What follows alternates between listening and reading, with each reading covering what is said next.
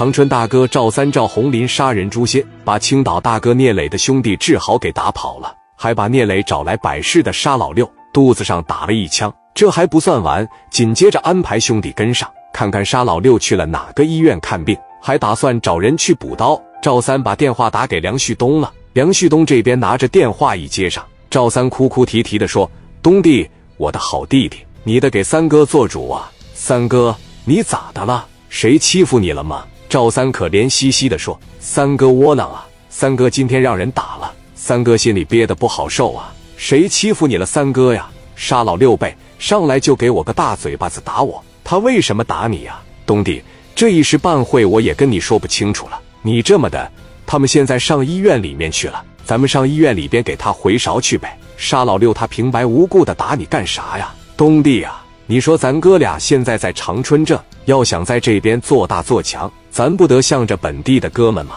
让他们捧着咱们点。梁旭东说：“这个对呀。”赵三说：“这不从山东来了一帮社会，要殴打咱们这边的企业家。叫王鹏的这个企业家跟我私交不错，我是不是该管一下？”沙老六这个傻子，非得帮着他们山东的打咱本地的，而且他还打我，有这么回事啊？那我知道了，我去找这个沙老六去。一会他到哪家医院，我告诉你，咱过去找他去。那我必须让沙老六给我个说法。那行，东弟，这事我就交给你了。电话趴着一撂。此时志豪正带着沙老六去医院里边看病，赵三的小兄弟就在后面盯着。看着进了医院后，把这个电话回给赵三了。弄清了这个医院的地址之后呢，他告诉梁旭东了。两人一起上医院里边打灰勺去了。梁旭东这小子是玩的什么业务？直接是小警服一穿上，领着一帮哥们。不管到哪里，谁都不敢动他。这边开着警车，直接往医院里边去了。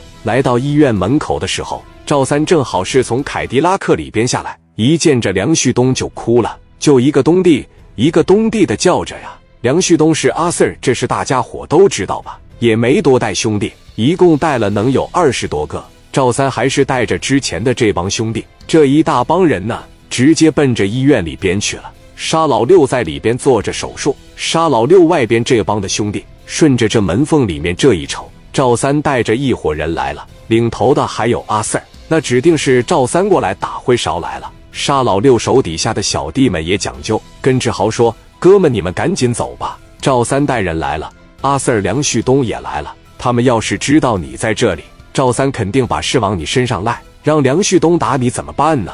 梁旭东是个阿 Sir，不能打。哥们，你赶紧走！志豪说：“六哥一直这么帮我，现在有危险了我就跑了，那不是我的作风。我不走，我倒要看看他们想怎么样。”这边的一上楼，梁旭东直接把阿 Sir 的证件啪嚓往前的一亮：“你们谁打我三哥了？来站出来，我看看来呀！”东弟杀老六揍的我，但是这小子他打我小舅子王志了。出门前，聂磊再三嘱咐志豪啊，出去办事。打社会人没事，千万别跟当地的阿 Sir 发生冲突。所以此时志豪不能出手。梁旭东直接问志豪：“你挺牛逼呗？你打人？”志豪说：“我没打他。”赵三说：“你放屁！那你没打他？你薅着我小舅子的头发给摁在了茶几上，你拿着枪要崩他，你他妈承不承认这是你干的？”志豪说：“别人过来打我了，我还不行正当防卫了。我没有想打他，我要真想打他的话，早就给你小舅子销户了。”赵三说：“看着没动力，